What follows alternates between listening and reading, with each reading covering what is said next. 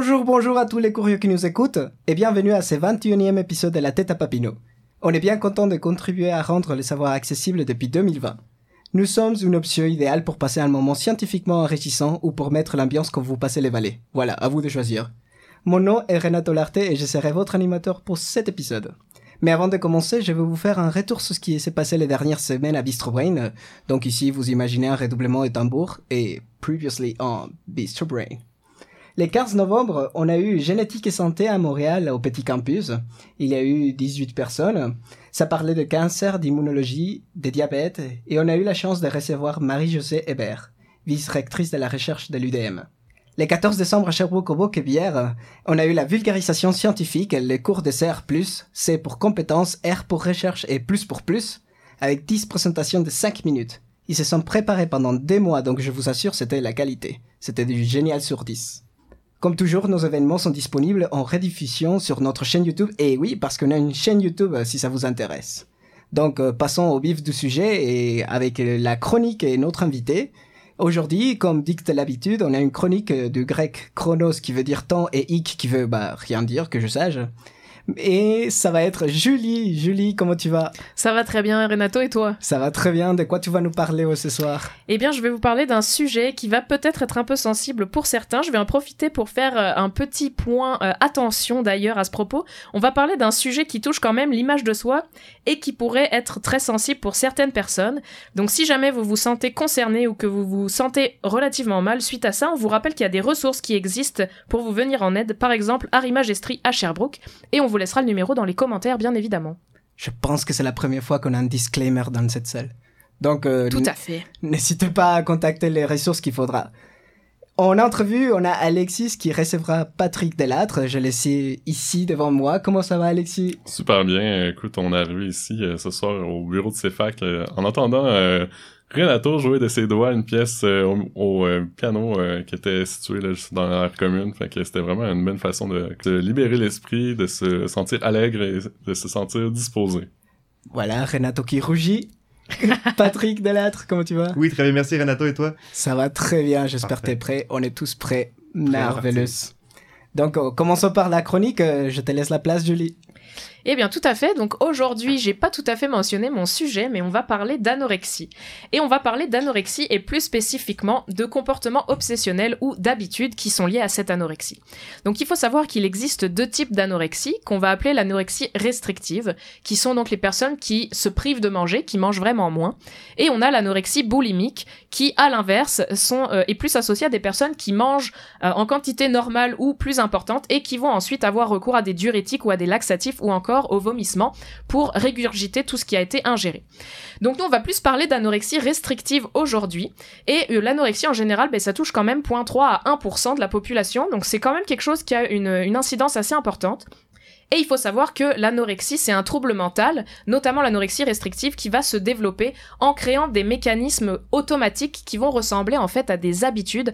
Et c'est là toute la difficulté en fait de traiter cette maladie mentale-là. Là, le traitement de l'anorexie, pour le moment, et en ce moment, ben, en fait, il n'y a pas vraiment de traitement spécifique. Et surtout, ce qui se traite principalement dans l'anorexie, ben, en fait, c'est l'anxiété. Donc, on traite plutôt le symptôme d'anxiété plutôt que vraiment l'anorexie en tant que telle. Ce qui fait que les traitements, ben, c'est principalement de la psychothérapie. Mais bon, la psychothérapie, tout le monde n'est pas réceptif. Il y a vraiment des gens chez qui ça va moins bien marcher, d'autres chez qui ça va vraiment mieux marcher. Et sinon, il peut également y avoir euh, le recours aux, traitements antipsychotiques de deuxième génération, qui sont un type euh, d'antipsychotique qui va bloquer les récepteurs à la dopamine. Retenez bien ce nom de molécule, on va en reparler un peu après. Dopamine. Dopamine, exactement. Pourquoi est-ce que je vous parle de ça aujourd'hui? Ben en fait, c'est parce qu'il y a un chercheur de l'Institut Douglas à Montréal, me semble, qui s'appelle le professeur El Mistikawi, qui a identifié que les patients qui étaient atteints d'anorexie restrictive montraient un débalancement de leur comportement. C'est-à-dire que ce débalancement comportemental-là faisait en sorte que les personnes atteintes d'anorexie restrictive avaient un comportement qui se dirigeait plus vers leurs habitudes. Ils avaient tendance à avoir tout le temps le même comportement, suivre vraiment leurs habitudes de vie, versus les personnes qui n'ont pas ces problèmes d'anorexie-là, qui peuvent avoir un comportement qui va être plus dirigé vers un but plus goal-driven, qui va être donc vraiment drivé par la volonté en fait de la personne. Euh, ce qu'ils se sont rendus compte, c'est que euh, quand ils utilisaient des modèles de souris puis qu'ils essayaient de mimer l'anorexie chez la souris, ils arrivaient à reproduire en fait ce même comportement. Donc vraiment, il y avait des zones dans le cerveau de la souris qui s'allument plus que d'autres, et donc les zones relatives aux habitudes s'allumaient vraiment plus que les zones relatives euh, aux décisions prises par la volonté. Donc là, ce qu'ils ont essayé de faire, dans un premier temps, ils ont appris à une souris à faire une action X aux souris qui étaient favorables à l'anorexie versus celles qui ne l'étaient pas, et ils ont essayé ensuite de changer la consigne pour voir comment la souris se comportait face à ce changement d'habitude finalement.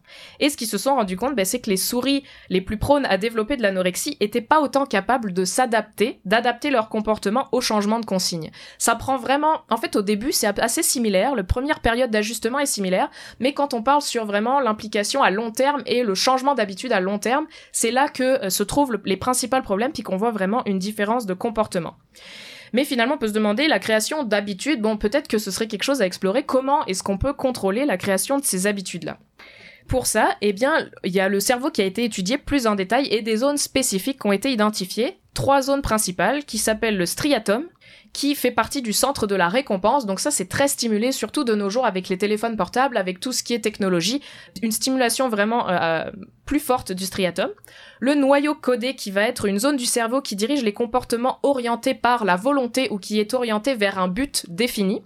Et finalement, le putamen qui est responsable de la formation des habitudes. Et en fait, le putamen, c'est quelque chose qui est très important, notamment dans tout ce qui est bah, votre apprentissage, le développement en général en tant qu'être humain, puisque c'est la zone qui permet de transformer un apprentissage en habitude. Par exemple, vous avez tous appris à vous brosser les dents, mais pour vous brosser les dents deux fois par jour, il a fallu que ça devienne une habitude. Et ça, c'est grâce à votre putamen. Finalement, ces trois zones, c'est vraiment euh, le contrôle principal de votre prise de décision et c'est contrôlé par des neurotransmetteurs, notamment la dopamine. Cette dopamine, elle a un rôle dans les mouvements, dans la motivation ou encore dans le système de récompense. Donc vraiment un rôle assez divers, mais spécifiquement euh, un rôle impliqué dans l'anorexie, justement dans ces trois différentes sous-zones, le striatum, le noyau codé et le putamen. Avec donc notre expérience de souris précédente, le professeur El Mistikawi a identifié plusieurs molécules qui étaient responsables du comportement, ou en tout cas de l'altération du comportement, qui vont être l'acétylcholine. Donc là, on parle encore d'un gros mot, acétylcholine, dopamine, deux molécules qui sont présentes dans votre cerveau, et chez les personnes anorexiques, il y a un débalancement de la présence de ces deux molécules dans les trois zones que j'ai mentionnées précédemment. En effet, chez les souris anorexiques, il y avait vraiment moins d'acétylcholine dans le putamen, ce qui entraîne une augmentation de la concentration de dopamine. Et ça, ben, ça fait qu'en fait, dans le putamen, il va vraiment y avoir une surexpression de tout ce qui est lié à vos habitudes. Donc tout ce qui est vos habitudes, ben, vous allez être très confortable à l'idée de faire ce que vos habitudes vous dictent de faire, versus l'amélioration ou la volonté ou ce qui va être vraiment dirigé vers un but, ça va prendre beaucoup plus d'énergie, ça va être beaucoup plus difficile pour les personnes qui ont ce débalancement-là, et c'était le cas chez les souris. Une idée qui a été euh, mentionnée par le professeur euh, El Mistikawi, c'est vraiment que pour rétablir cette balance dopamine-acétylcholine, ben, on pouvait utiliser certains médicaments qui sont déjà approuvés pour leur utilisation, notamment dans la maladie d'Alzheimer, et qui empêchent en fait la dégradation de l'acétylcholine, ce qui permet une réaugmentation des niveaux d'acétylcholine dans le cerveau, et ce qui rétablit la balance entre acétylcholine, dopamine, ou, entre autres mots, entre les comportements habituels versus les comportements qui vont être dirigés vers un but spécifiquement. Pour tester sa théorie, il a d'ailleurs collaboré avec une psychothérapeute qui a utilisé ce médicament contre la maladie d'Alzheimer qui s'appelle le donépésil sur environ une demi-douzaine de patientes anorexiques restrictives chez qui ben, les autres traitements avaient en fait eu très peu d'effets puis qui avaient vraiment des, problèmes à, à vivre au jour le jour euh, à cause de cette anorexie-là. Et ce qu'ils ont montré de manière très intéressante, ben, c'est que ça avait vraiment amélioré euh, l'anorexie de ces personnes-là, dans le sens qu'elles ont été capables de reprendre du poids, ce qu'elles n'avaient pas été capables de faire depuis, pour certaines, des années. Et elles ont également ressenti ben, une facilité, en fait, à changer leurs habitudes de vie pour améliorer leur relation avec leur maladie, puis améliorer leur relation avec leur corps tout court et, et prendre du poids et justement essayer de se sortir de cette anorexie-là. Donc au final, mais moi je trouve que cette étude, ça montre bien qu'il y a vraiment une tout, tout un travail à faire sur euh, certains médicaments qui sont utilisés dans des maladies neurodégénératives qui pourraient être utilisés pour d'autres choses et que on est quand même à l'aube de voir de nouveaux traitements pour les pour ce genre de maladies-là, donc pour les maladies et les troubles mentaux. Pour euh, vous donner un autre exemple de traitements qui peuvent se développer aujourd'hui pour euh, les troubles mentaux en général, on peut avoir des traitements qui vont aller comme RevAI, stimuler le nerf vague pour vous aider à réduire votre anxiété, améliorer votre concentration. Et on peut s'imaginer qu'avec toutes les, technologies qui, qui, sont en train de se développer et justement tous ces nouveaux médicaments, ben, on pourra réussir à offrir une meilleure vie aux personnes euh, qui sont atteintes de ces troubles mentaux-là. Est-ce que vous auriez des questions? Ben, tu parles euh, beaucoup des euh, vitamines, des acétylcholine, euh, médicaments antipsychotiques de deuxième génération. C'est un vocabulaire qui me parle quand même parce que mon, sujet de recherche dans la vie, c'est euh, les troubles du spectre de la schizophrénie. Fait que j'étais quand même curieux de voir les parallèles qui étaient possibles là-dedans. Puis de ce que je comprends, en fond, c'est qu'on va un peu inhiber la dopamine suite au comportement anorexique que les gens ont. Mais c'est pas mal ça. En fait, c'est vraiment une balance qui existe entre l'acétylcholine et la dopamine, puisque quand l'acétylcholine est présente en trop faible quantité, la dopamine prend le dessus et va vraiment aller stimuler le même genre de récepteurs sur les cellules, sur les neurones. Ce qui fait que quand on empêche la dégradation de l'acétylcholine, la dopamine va être, euh, ben, va être moins capable en fait d'aller stimuler ces cellules-là spécifiquement, ce qui va rétablir l'équilibre dans les trois différentes zones du cerveau qui ont été affectées. Et en fait, ce qui a été observé, c'est vraiment une diminution euh, de, de la quantité d'acétylcholine spécifiquement dans le putamène, ce qui entraînait vraiment ce débalancement puis d'avoir plus des décisions basées sur les habitudes. D'accord. Parlant de disclaimer, est-ce que tu aurais des ressources pour y aller si les gens s'identifient avec ça? Ben, on a parlé d'Arima Gestri tout à l'heure, mm. donc on pourra laisser les commentaires euh, en lien. Et puis sinon, en fait, je vous invite directement à contacter le professeur qui est responsable de cette étude-là, parce que ça pourrait très clairement être une voie si, euh, si vous avez des, des, soucis au niveau de ce trouble mental-là, puis des, des, soucis de traitement et qu'il n'y a rien d'autre qui fonctionne. Je vous encourage à aller, aller discuter avec, ces, avec ce professeur-là. Merci beaucoup, Julie. Donc, euh, je pense que c'est la fin de la chronique.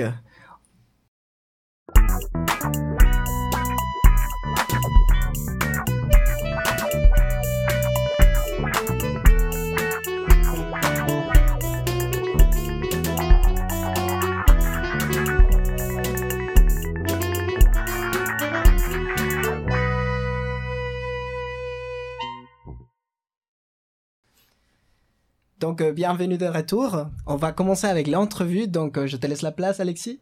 Merci Renato. Donc, euh, j'ai ici la chance d'avoir devant moi Patrick Delattre, l'ancien présentateur Bistro Brain. donc, merci d'abord d'être là parmi nous. Patrick, tu nous sauves la vie une deuxième fois en ah, deux occasions. Merci de m'avoir invité. C'est la première fois que je fais ce style d'émission-là. C'est une nouvelle, nouvelle pour moi en même temps. Ben, content qu'on te jette dans une nouvelle expérience. on va faire une petite présentation. Tu euh, as fait un bac et une maîtrise en biochimie à l'Université de Sherbrooke, puis en ce moment, tu commences une maîtrise en gestion de l'environnement. Tu as été longtemps impliqué dans l'organisme euh, Parlons Sciences qui offre des ateliers de vulgarisation dans les écoles secondaires. Et dernièrement, ben, tu as participé euh, comme présentateur à l'événement Biologie molécule le 12 octobre à Sherbrooke en collaboration avec les Ribo Club. Donc, bienvenue à la tête à Papineau. Merci. Première question, Patrick, en quoi ça consistait exactement ton projet de recherche en biochimie? Mon projet de recherche, euh, spécifiquement ma maîtrise, euh, dans le fond, c'était d'étudier les structures des protéines. Donc, euh, principalement, une nouvelle protéine qu'on avait découverte chez l'humain. Puis, c'était vraiment de, trouver sa structure parce qu'elle ressemblait énormément à une protéine qui existait déjà, mais elle avait une fonction qui était légèrement différente. Donc, c'était vraiment d'aller d'aller voir si l'aspect structural, donc est-ce que la protéine était physiquement différente. Donc, de la de la protéine originale, si on peut dire, celle qui ressemblait. Puis on s'est rendu compte que oui, elle avait la même structure, donc elle était quand même très similaire, fait que ça expliquait pas pourquoi son rôle était différent. Puis on s'est rendu compte après ça par d'autres techniques plus un peu plus poussées, donc pas nécessairement de structure, mais plus de dynamique, comme comment la protéine a bougé un peu, comment elle était flexible. Puis ça, ça nous a vraiment indiqué c'était quoi la piste euh, qu'il fallait continuer à aller chercher pour voir un peu la différence de fonction là, avec ce, la protéine originale, si on veut. Ok, d'accord, mais j'imagine que c'est pas juste un jeu euh, trouver les 7 erreurs. Là. Il y avait une utilité probable pour euh, le commun des mortels. Non, mais tu dis ça, mais oui, c'est un peu le jeu de trouver les 7 erreurs. on avait vraiment des modèles, on avait la, la, protéine originale, on avait la nouvelle protéine, puis on regardait où est-ce que c'est différent, c'était vraiment les... C'était... Le, jeu de 7 erreurs, c'est exactement ma maîtrise, euh, résumée en une phrase. ok, c'est bon. Puis l'utilité, dans le fond, d'avoir une protéine qui ressemblait à la première, c'était? Mais en fait, on pense que c'est un peu une espèce de pas de pression évolutive, mais comme tu le, la, cellule, l'ADN, c'est comme garder cette, cette protéine-là qui était quand même similaire, mais qui, avait un rôle un peu différent, puis un, peu pour euh, une espèce de niveau de contrôle. Donc, euh, c'est des protéines qui sont impliquées dans la signalisation, donc comment que le- les comment que la cellule se parle à l'intérieur. Comme, on, on, on s'envoie des, messages textes, mais dans une cellule, ça, marche par signal. Fait que cette protéine-là est impliquée dans ce genre de signal-là, puis en étant différente, le signal va être différent, fait ça permet d'avoir un, un meilleur euh, ajustement, si on veut, là, des, euh, des messages qui s'échangent dans la, dans- dans la cellule. Ok, donc on est plus dans la recherche fondamentale. qui Exactement, euh, ouais. c'est très très très fondamental. On regarde comment les choses fonctionnent pour éventuellement avoir Exactement. des applications. Ok, d'accord. Euh, c'est bon, puis finalement, est-ce que ça a marché? Euh, oui, ça a marché. Euh, En fond, le projet a comme continué après que je sois, que j'ai terminé ma maîtrise. Donc là, on, on s'éloigne du fondamental, même si la recherche dans la biologie cellulaire, il y en a qui appellent ça encore du fondamental. Pour nous, c'était de l'appliquer. Donc euh, c'est toujours une façon de relative, de, rela- de relativité, si on veut. Mhm. Mais euh, non, je sais que le projet a continué, puis euh, j'ai pas, je suis pas au courant des dernières nouvelles, mais je sais que justement ça les a aidés à, ça lui, ça lui donnait dans le fond des pistes à savoir où, où, où regarder, puis euh, quelle fonction euh, aller regarder là, pour cette nouvelle protéine. Là. D'accord, merci. Ça m'a ouvert vraiment les yeux sur euh, le monde des sciences naturelles, Ouais. si on peut dire. Moi, j'ai les sciences humaines, je le répète, puis c'est, ça, ça stimule ma curiosité. On enchaîne déjà avec la prochaine question. Euh, on a dit que tu commençais une maîtrise en gestion d'environnement après autant d'années d'études. Quelles ont été tes motivations pour débuter ce nouveau parcours? Dans le fond, avec les perspectives d'emploi que j'avais, comme tu sais, travailler dans un laboratoire, faire de la recherche toute ma vie, j'étais pas sûr que c'est ça que je voulais faire pendant les 25, 30, 35 prochaines années. Mhm. Puis là, j'étais un peu en, en questionnement qu'est-ce que je voulais faire. Puis là, il y avait la... J'ai toujours aimé l'environnement, tu sais, je pense qu'on est tous capables de faire notre part à différents niveaux, de différentes façons. Puis euh, je pense que d'aller faire une maîtrise avec mon expertise, des fois en plus en biochimie, avec euh, aller chercher un peu les connaissances, l'expertise aussi en gestion de comment gérer son environnement, c'est quand même un problème qui est multifacette. Donc euh, c'est quelque chose qui m'intéressait d'une façon au moins de faire ma part, c'est quelque chose que, je voulais vraiment faire, là, d'aller aider, de- d'apporter cette, cette, cette vision-là. Puis le- la gestion, ça m'intéressait quand même beaucoup. C'est pas quelque chose qu'on voit beaucoup quand on arrive des sciences pures, des sciences Non, humaines. Euh, des sciences euh, naturelles, pardon. Donc, euh, d'avoir un peu l'aspect justement sciences humaines, gestion, tout ça, ça, ça me change de mindset en même temps. C'est c'est quand même très intéressant. Là. Je suis d'accord avec toi. Tu as dit justement qu'il y avait des rapprochements possibles avec ton parcours précédent puis le nouveau parcours. De quelle façon on pourrait avoir des parallèles qui se créent entre les deux formations? Dans le fond, c'est pas les, les connaissances spécifiques que j'ai que, j'ai acquis, mettons en biochimie, on parle beaucoup de structure de protéines, c'est peut-être pas des, des connaissances qui vont se transmettre directement euh, dans le genre d'emploi que je vais avoir plus loin, mais je pense que l'esprit critique que j'ai développé euh, pendant ma maîtrise en venant des, des, des sciences naturelles, ça, me- ça me permet d'avoir une façon de voir les choses qui des fois qui est différente euh, des gens qui, qui, ont, qui, ont, qui, ont, qui ont appris à penser des fois plus sciences humaines, je veux dire, il y en a pas une qui est meilleure que l'autre, c'est juste d'avoir des, des perspectives différentes là, sur les, les choses, la manière de voir ça, ça a l'air un peu euh, un peu enfantin, mais la façon de voir les chiffres, voir les, les, les statistiques, tout ça, on a une certaine façon de voir les choses en sciences naturelles, euh, sciences fondamentales, que des fois en sciences humaines n'ont pas la même façon d'approcher, fait d'avoir cette différence de perspective là, ça peut être très intéressant. Ouais, ouais, c'est pas juste le sujet qui est étudié, c'est la manière de l'étudier. C'est ça. Puis, est-ce que tu pourrais nous parler euh, maintenant du volet vulgarisation avec tes implications dans Parlons Science? Quel rôle y jouais-tu particulièrement? Euh, dans le fond, Parlons Science, ça a commencé parce que, justement, un bon ami qui est maintenant ma, copine Emmanuelle était coordonnatrice de Parlons Science ici à l'Université de Sherbrooke. Puis, euh, elle s'est retrouvée comme toute seule à faire ça. Fait que j'ai dit, ben, je peux te donner un coup de main si tu veux. Je suis devenu coordonnateur, moi aussi, de Parlons Science pendant, je pense, trois, trois ans ou quatre ans. Donc, juste, euh, fond, jusqu'au début de la COVID. Puis, euh, c'est vraiment quelque chose que j'ai aimé. C'est quelque chose qui m'a toujours attiré, comme je parlais tantôt, la pensée critique. C'est quelque chose que, que j'ai appris dans les sciences naturelles. C'est quelque chose que je trouve qui est important, puis que j'aime ça. J'aime transmettre, de un, ma passion pour les sciences, les sciences en général, euh, surtout aux jeunes, pour les, euh, allumer leur étincelle, si on veut, pour, les, euh, pour les sciences, mais encore plus loin, fondamentalement, leur pensée critique. C'est d'être capable de d'être capable de réfléchir à qu'est-ce qu'on leur dit, puis que si c'est quelque chose de sensationnel qui se pose la question est-ce que c'est trop sensationnel? Ju- juste cette question là qui arrive à se poser si je suis capable de leur instiguer ça euh, je vais être super fier de moi donc c'est vraiment ça qui est venu me chercher là, dans, dans la vulgarisation pour surtout au, au niveau des jeunes là. Wow, c'est très louable. Tu parles d'étincelles dans les yeux, je vois les tiennes dans les tiens, donc euh, je pense que c'est vraiment euh, sincère. Euh, J'ai goût de te demander justement, là, avec toutes ces implications-là, toi, qu'est-ce qui te donne de l'énergie dans la vie? moi ce qui me donne de l'énergie c'est vraiment faire ma part si on veut essayer dans le fond aider un peu les autres et être capable de de, de voir un problème et de le résoudre. Ça, c'est vraiment ça, c'est vraiment ça qui, euh, qui me motive peu importe ce que je fais. là. J'aime ça trouver les problèmes pour trouver des solutions. Donc, euh, que ce soit en ma maîtrise en biochimie ou maintenant en environnement, que le travail que je vais avoir plus tard, si on m'apporte des problèmes, je vais trouver des solutions. C'est vraiment ça qui vient me chercher. Super. J'ai peut-être euh, le goût d'élaborer. On retourne un peu en arrière avec Oui. Parlons Science, mais est-ce que tu pourrais décrire un peu à, à nos auditeurs, auditrices, euh, en quoi ça consiste exactement ces ateliers-là? Tu dis, euh, tu veux un peu développer la littératie scientifique des, des jeunes, mais comme des kiosques, c'est comment ça se passe? Ben, c'est ça. En fait, parlons science, la, fa- la façon dont ça fonctionne, ben, ça, je dis fonctionne, ça fonctionne encore comme ça. Le COVID a changé un peu les choses pendant 2-3 ans.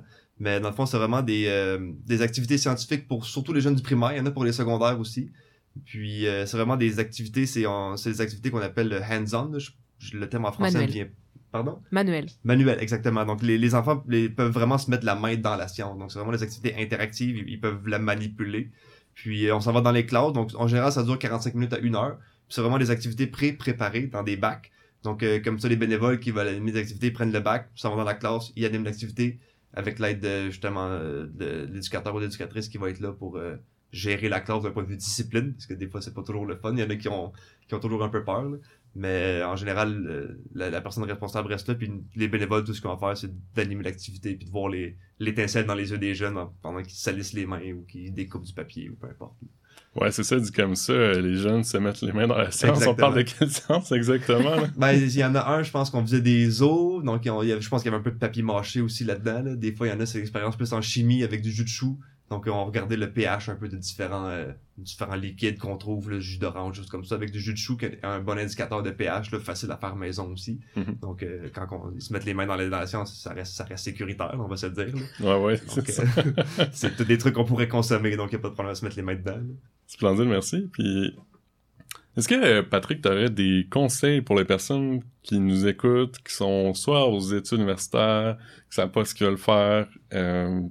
Quel euh, message leur envoies-tu? Je pense que je suis bien placé pour ceux qui savent pas quoi faire parce que je sais toujours pas quoi faire dans la vie. Mais j'ai un parcours qui est loin d'être linéaire. Tu sais, comme on a dit, j'ai fait euh, biochimie, je suis rentré en gestion d'environnement, j'ai un parcours aussi avant biochimie. Euh, j'ai travaillé en génie, en tout cas. Mais tu sais, le, le seul conseil que je peux donner, c'est suivez ce qui vous tente de faire dans les prochaines années. Je C'est correct de changer de programme, c'est correct de retourner à l'université, c'est correct de changer de job. Il n'y a pas de mauvaise réponse à qu'est-ce que ça vous tente de faire. Essayez juste de trouver quelque chose qui vous intéresse, qui vous passionne, puis vous allez pas être- avoir l'impression de travailler. C'est un peu cliché comme phrase, mais c'est un peu vrai. Là. C'est pas, pas, euh, de pas se limiter à Ah, je suis déjà là-dedans. euh, non, si, si ça marche plus, ça marche plus. Je veux dire, j'étais au, j'étais au doctorat en biochimie, puis j'ai fait le dur choix d'arrêter le doctorat. Donc, euh, il y a beaucoup de sentiments.